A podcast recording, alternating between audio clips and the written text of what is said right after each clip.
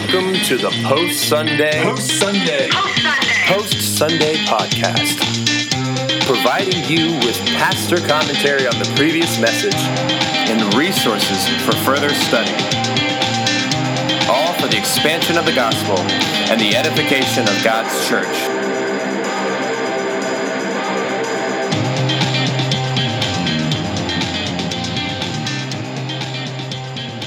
That's what I sound like. Do your best me impression right now. Doing your best me impression right now. What even is that? Welcome again to the Post Sunday podcast. You're about to say it again, weren't you? I'm Joel. I'm joined by Josh Hazel. I forgot your name for a second. Sorry, Josh. Mm. Bethany Lay and Pastor Joey. Tomlinson. Uh, oh, sorry. Mm. Pastor Joey Tomlinson. Uh, this Sunday, Sean talked about the kingdom of God, and his tone was very optimistic. Uh, at one point, he was talking about scripture saying that there will be a number that can't be numbered in heaven. Uh, and Sean kind of exhorted the congregation on that, saying like how amazing that will be that you can't even number it. And uh, in my own small group, we talked about that, and we were like throwing out you know metaphors of that, and um, we someone joked about like an NFL game. And they were like, you could still number that. And then some, someone was like, well, I guess just grains of sand on, on the beach. Like, you just can't even fathom that. And Which is plagiarized from the Old Testament. exactly. There's nothing new under the sun. They, No. they actually said they said that, and it didn't get from the Old Testament. So we'll have Yeah. to confront them later. Yeah. the um, whoever you are. You The- know who you are. So I Sean um, it, it may have varied from each service, so I don't know how much time he he spent on it ex- exactly, but uh, the tone was uh, was extremely optimistic, and, and it's something that I don't think you hear from the pulpit a lot, which is um, a l- lot of times we spend so much time on focused on us being the minority, especially in this culture, which I think there's a right perspective to that. Is that the broader culture uh, drinks iniquity down like it's water and, and is very hostile toward God, very hostile toward the gospel. And it can be easy um, to begin to believe that there's just a handful of us um, that Right. uh, the Lord has saved and the Lord has called to handle His word um, faithfully and lovingly and truthfully. And so uh, uh, the claims of Christianity put us in direct opposition to anything outside of that, and, and not in opposition in the sense of there are enemies, but in opposition of it's a clash of worldviews. We have the truth, they don't have the truth. And we're called to love them and to love their souls so much so that we're willing to confront them fr- with the truth. So it so there's this constant tension there, right? Right. And so uh, so we have that tension, if you will, that's there, and then we have, um, and we were talking a little bit about it before we record, but um, we have uh, news cycles where we have instant access to news all the time, and so uh, we had the uh, Hurricane Harvey in Texas that devastated Texas. Right, we knew about that like a week before it devastated Texas. Like generations before us didn't even have access to that, that- kind of information. Historically, wasn't the worst hurricane that Texas Yeah. has seen. So, not necessarily even a worse hurric- a worse Yeah. hurricane than the past. It's just we know We know about it. it, Yep. it would have taken weeks for people to find out about the devastation that Yeah. would have happened hundred years ago. Yep. And it was good in the sense of we were, were able to provide care and help and all that kind of stuff. Pray for Texas, pray for all these other places that have been devastated by hurricanes. Um, but, um, uh, you know, take the tragedy in Las Vegas with the shooting, right? Um, we heard about that instantly. And uh, where, you know, a generation or two ago, we may not have heard about that at all.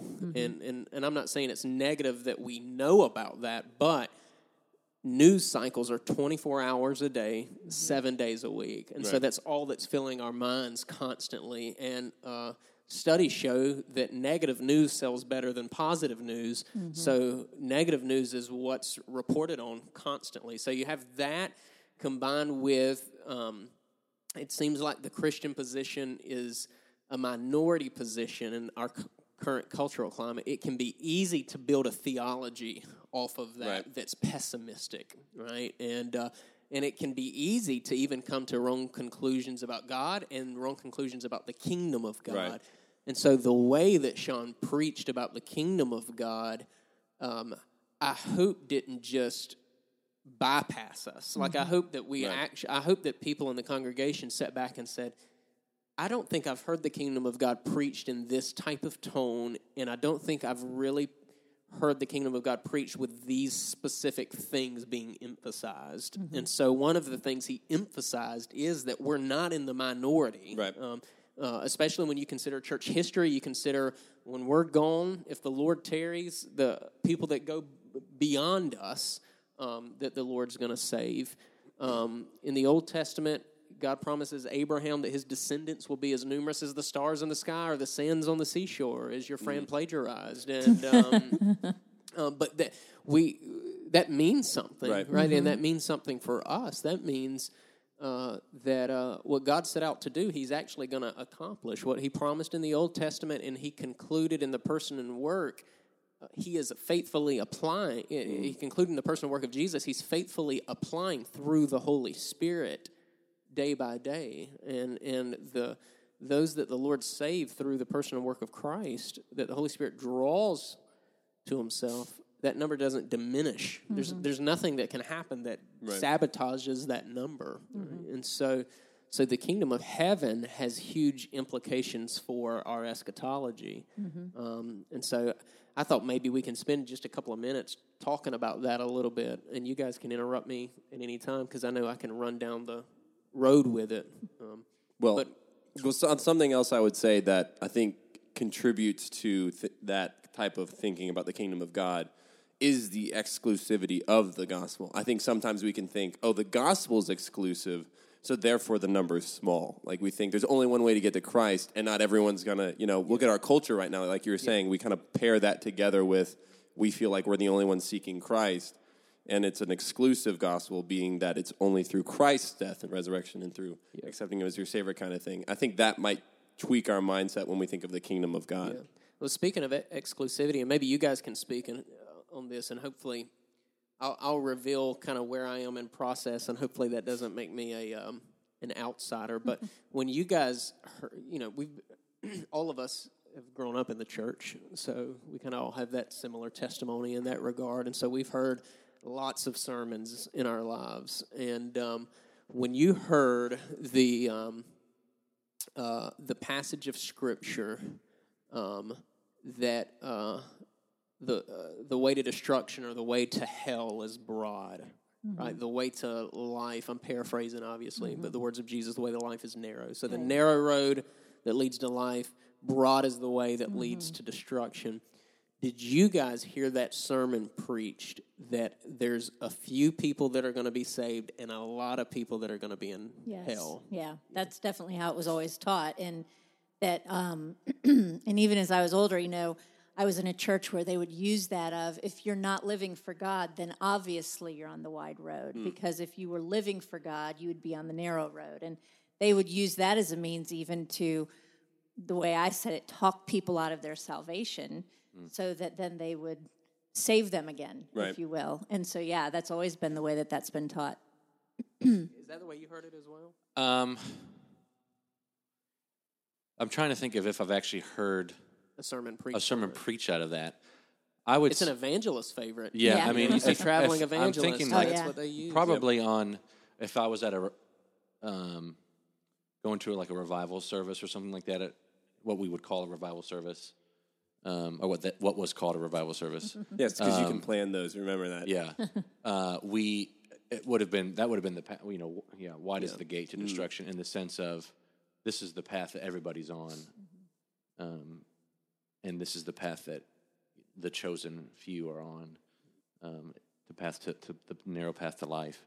Uh, so I, I would I would say that's probably the the emphasis that was placed from what I Yeah. remember hearing. See, and I here so you guys can rebuke me if you think I'm way out in left field, but here's the way I've been processing it.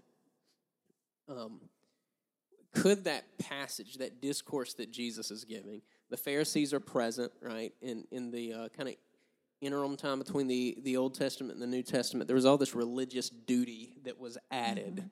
You have to do all of these things in order to be right with God, and we see that happen continuously throughout the New Testament with the Pharisees, right? All, and uh, and you certainly even see these ceremonial washings that were carried over from the Old Testament and then elevated by the Pharisees to and and they took pride in that. They took pride in their own self righteousness, their own works or whatnot. Um, and the more I've been processing that discourse and I've heard it preached in the way that we just described, could it be that Jesus isn't talking about the number of people that will be saved, but he's talking about the exclusivity of the message, right? And so God's made it really simple for us, right? And, and, and I'm not, I don't mean simple in, in the term of it's shallow. I mean simple in we're simple-minded people and, mm. and we don't have to do a, a, a bunch of math in order to figure out how to be right with god. We don't have to do all this religious duty in order to be right with god. We don't have to do mm-hmm. these ceremonial cleansings. We don't have to be a pharisee to be right with mm-hmm. god. It's a very simple message in the sense of it's repent of your sin and put your faith and trust in jesus christ. That's the mm-hmm. narrow road. The broad road is all this additional stuff that we put we put into it. It's uh, along with all you know in every religion uh, outside of Christianity uh, has a huge to do list of, of things that you do right, Yeah. and so and and so and that's what the Pharisees were. They were just an, another cult, if you will, right? This this modify or this really extreme conservative branch of Judaism that lost their way. Mm-hmm. And so Jesus comes on the scene and he's not what they pictured the Messiah to be. And so mm-hmm. I've been thinking more about could it be that particular discourse is about the simplicity, the narrow message of the gospel, not there's just a handful of us that are going to mm-hmm. heaven. And That that occurred to me when Pastor Sean was saying, you know, that the number was more than you could count in heaven.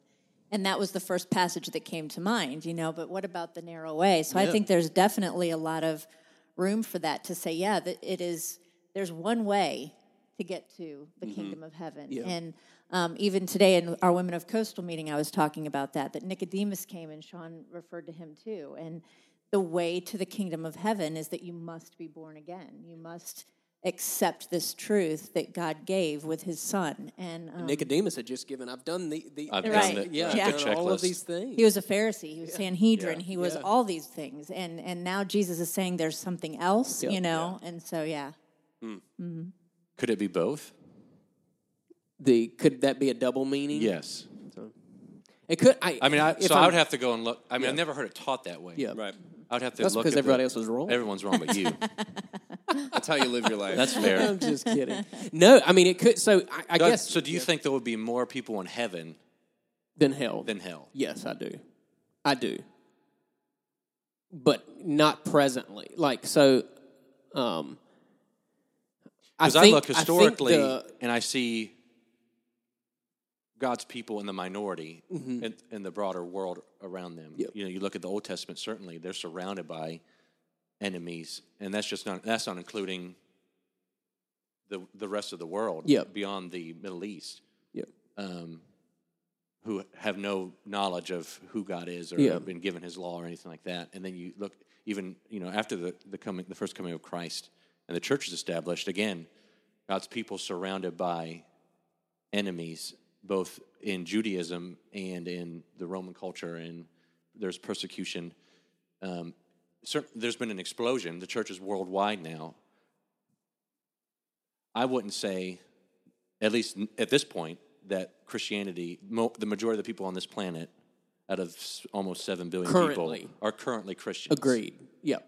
But you think in the future, the tide turns. I think when we when we add up all the math At the like you're at talking the about end like of at the the day, end. Yeah. yeah, yeah, yeah. Yeah. When we add up all the math at the end of the day, I think the church will overwhelm the wicked. Um, Hmm.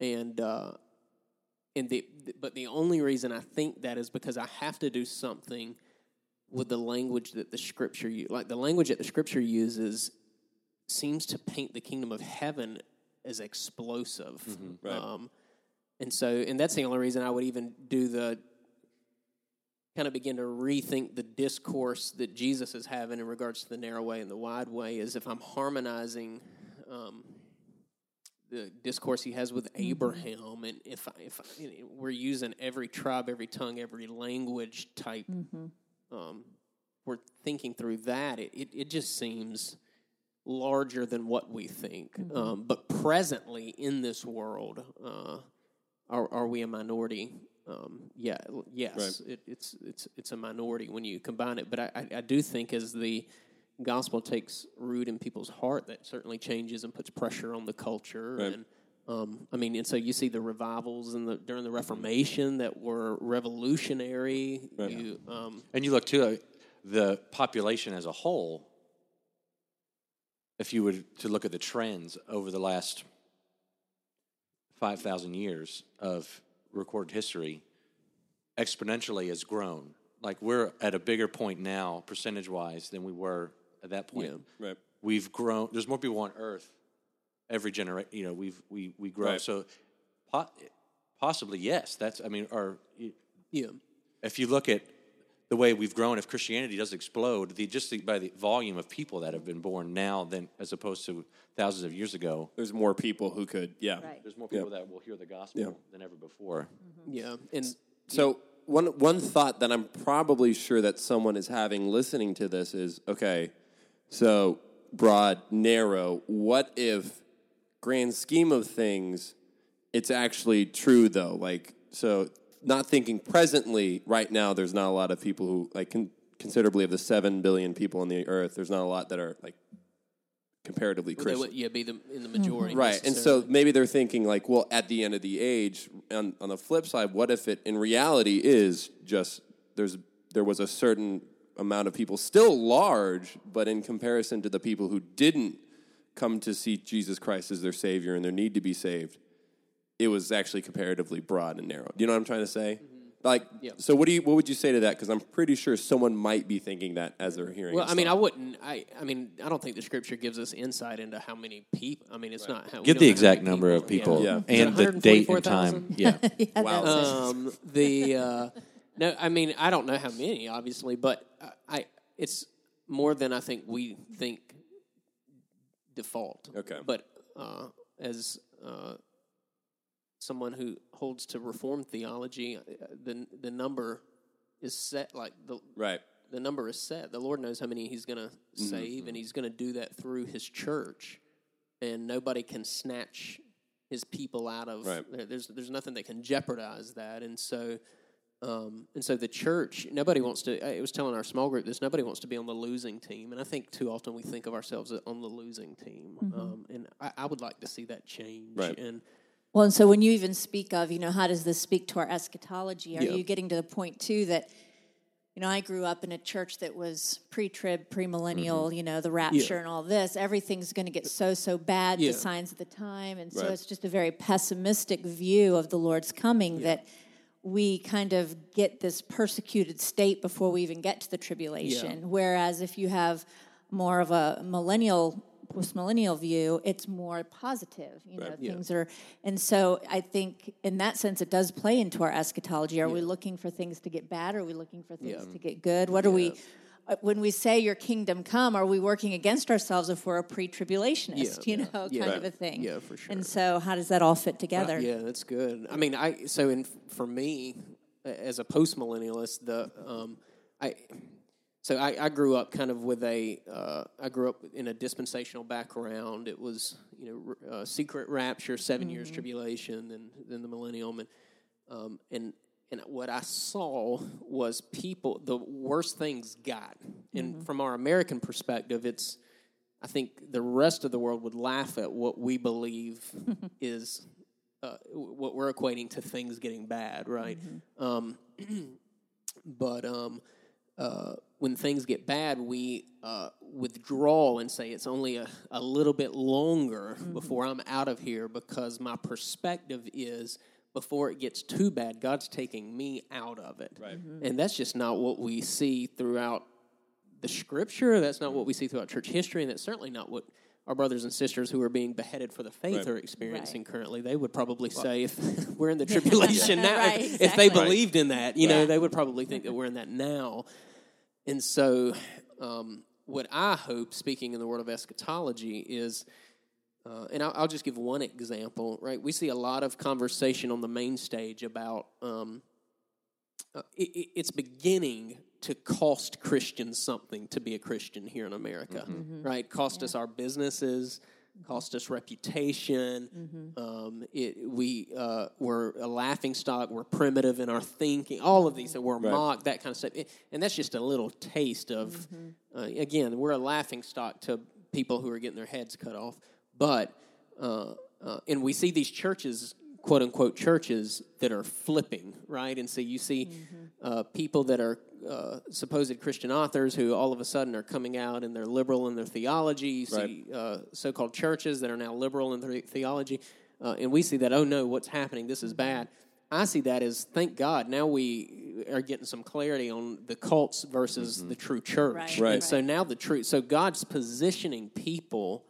Uh, God's positioning His church that stands on the authority of His word to have a clearer voice and to be more visible than we ever have been, ever in the history of America, because it's costing Christians something to be a Christian. And that's when his church explodes too. That's I when mean, the church that's where I don't want to have my head chopped off, but I'm excited that maybe we are face, going to face moving at, towards a post-Christian worldview out, Yeah. of our culture is a good thing because the church will get serious about the gospel, the true church, and we'll see an explosion of that. I mean, the fact that Christianity even came into America was a result of Christians being persecuted Right. and leaving that Right. persecution.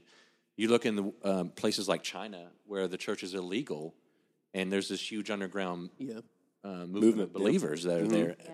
And we as humans, I think, have the tendency to look at uh, what's around us in this very narrow field of vision Yep. and think things are horrible, and we forget the world around us, Right. and we forget history. Right. Right, a hundred year, or eighty years ago, millions of people died in World War II fighting against each other. Right. Six million Jews and other persecuted people groups were slaughtered in concentration camps. I would find it hard to say things are worse now Right. than they were in the- Comparatively, in the yeah. 1930s and 40s. Comparatively, Yeah. you go back to in America in the Civil War, 600,000 soldiers dying to, you know, a nation fighting against itself Right. over Brothers this horrible fathers. Yeah. institution of slavery. Yep. That wasn't a good time. You know, there's always periods of This is the worst. where evil yeah. is happening. There's always Yeah. going to be evil and sin in this Right. world, and the result of that is going to be suffering and tragedy. Right. Even natural things happening like Yeah. hurricanes and, and floods Yep. are a result of sin being in this world, and Yep. we live us living in a fallen world. So what I would say to that too, which is really interesting, because I like your point about yeah, if we if we, it's now harder to be a Christian, that's good because then we get the true believers. What's interesting too is uh, there's often a phrase that says it's easier to die for Christ than to live for Him because you see a true believer who lives for Christ in the mundane and the day to day kind of thing. And so it's interesting about if we start, it starts to be harder and more difficult to be a Christian it's not necessarily that you're now going to die for Christ, but now it shows are, are you going to live for him even when it's, you know, now it's difficult, but also like it's it's it's do or die now. Like you either are really a believer or you're just going to join the people who are not living really for Christ day to day. Like you're going to be one of those people which is really not a true follower of Christ. And so there's I think a little bit of heat like you guys are saying is good and it will kind of thin out like you said the cults and the true churches. Yeah, mm-hmm. for sure. Uh, and so, what I also want to do, but just because for time's sake, um, could you quickly and briefly, because there's probably people listening to the podcast who, when you said eschatology, You guys enjoyed it to briefly some. pre-trib, post, you know, post, like I'm pretty sure someone was literally going, like, I don't have no, I, what are you saying? Can you real quick just, unless you have Ex- a, a quickly explain the wrong viewpoints and then give the correct viewpoint. Can I do that, and then can I? Can we close out by me reading a passage of scripture to set? Because I think the word of the Lord dictate- doesn't apply- yes, yeah, The, you uh, so I mean, there's three three main positions. There's premillennialism, amillennialism, and postmillennialism. Eschatology is- and that's eschatology is your perspective on the end times, and and uh, a lot of people churches don't talk about it, don't deal with it, but I think your perspective on eschatology shapes the way you read the rest of the Bible, and so I think it does have a big uh, portion. So I won't define premillennialism, amillennialism, postmillennialism. I'll let you check out those for yourself. Ooh, nicely done. Uh, uh, I am a postmillennial, so I'm optimistic in my eschatology. You guys are welcome to, if you have a position or if you're in process or whatever. The but the um, Don't but worry, That's what I, that's I'm what in I subscribe process. to. People who are the listening who have no idea where they I'm are, in I'm in process, process. too. Process. The uh, We've all, I mean, think in, we in all grew up in all in dispensational Yeah. Yeah. Yeah, backgrounds. yeah. I, I grew up in probably recovering dispensationalism. Left behind. Yeah, and and I, you know, I, it's a um, uh, we're all brothers in Christ, brothers and sisters in Christ, and so that's the uh, may have a point of disagreement, but we're all brothers and sisters in Christ, yeah, and so that's yeah. okay. And um, but uh, uh, but my biggest piece is is that I'm optimist optimistic in my eschatology is, is probably what I'm most passionate about, and that's because I believe the Great Commission is going to be successful. That we're on the winning team. I believe the Lord's Prayer is significant in eschatology. When Jesus teaches us to pray, "Your kingdom come, Your will be done on earth as it is in heaven," I believe He's teaching us to pray that because it is actually going to happen, Right. and that it's not some unattainable thing. I believe it's going to happen. Hmm. And I think that that optimistic point of view too empowers us to go out and share our faith more. Right. Because you know, if, if you know you're on the winning mm-hmm. team, you're more apt to go out and build up the team. Yeah, Right. absolutely. If you feel like you're on the losing team, then you you're embarrassed. Right. You know, and so I think having an optimistic point of view just helps us to to move forward. And that's why Pastor Sean talked about um, authority. He spent time on the authority of Jesus Yeah. and the Great Commission. The reason why he spent uh,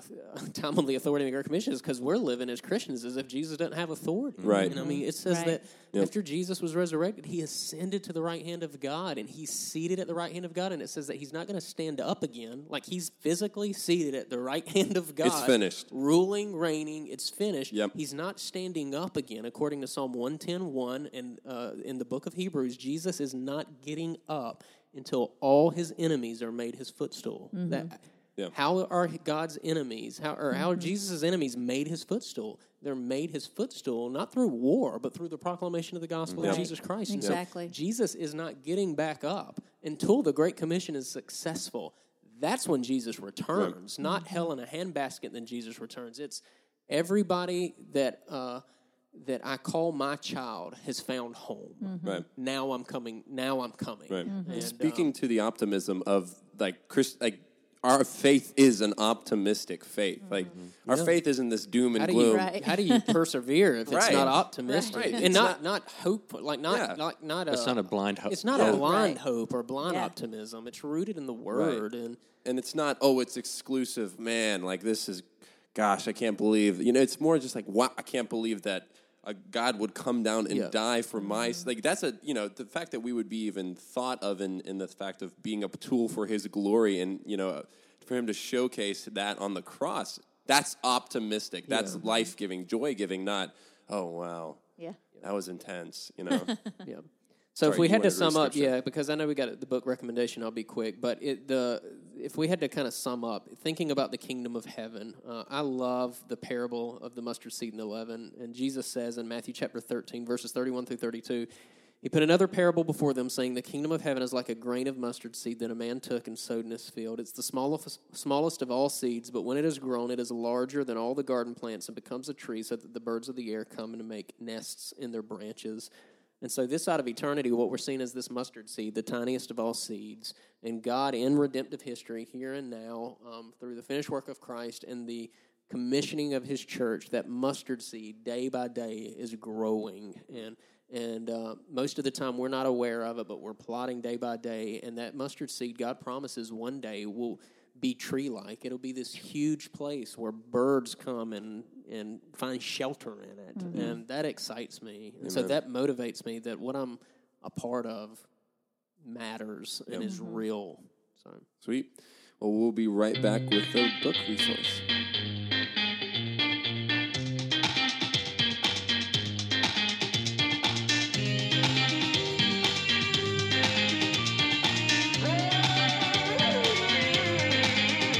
We are back now uh, with the book resource recommendation. A lot of R's there.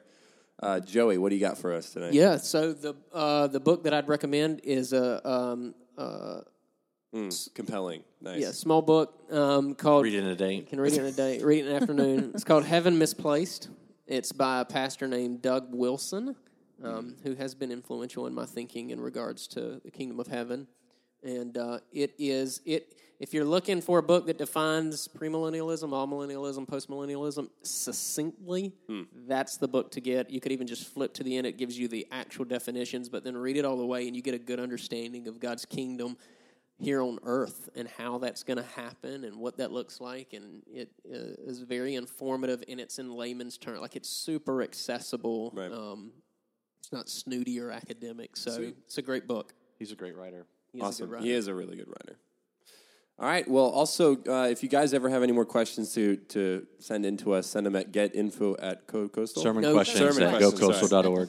I am literally terrible at everything I do, and this is one of these things. Sermon questions at gocoastal.org. Yes. That's it. Yes. Send them. All right, guys. Have a great one.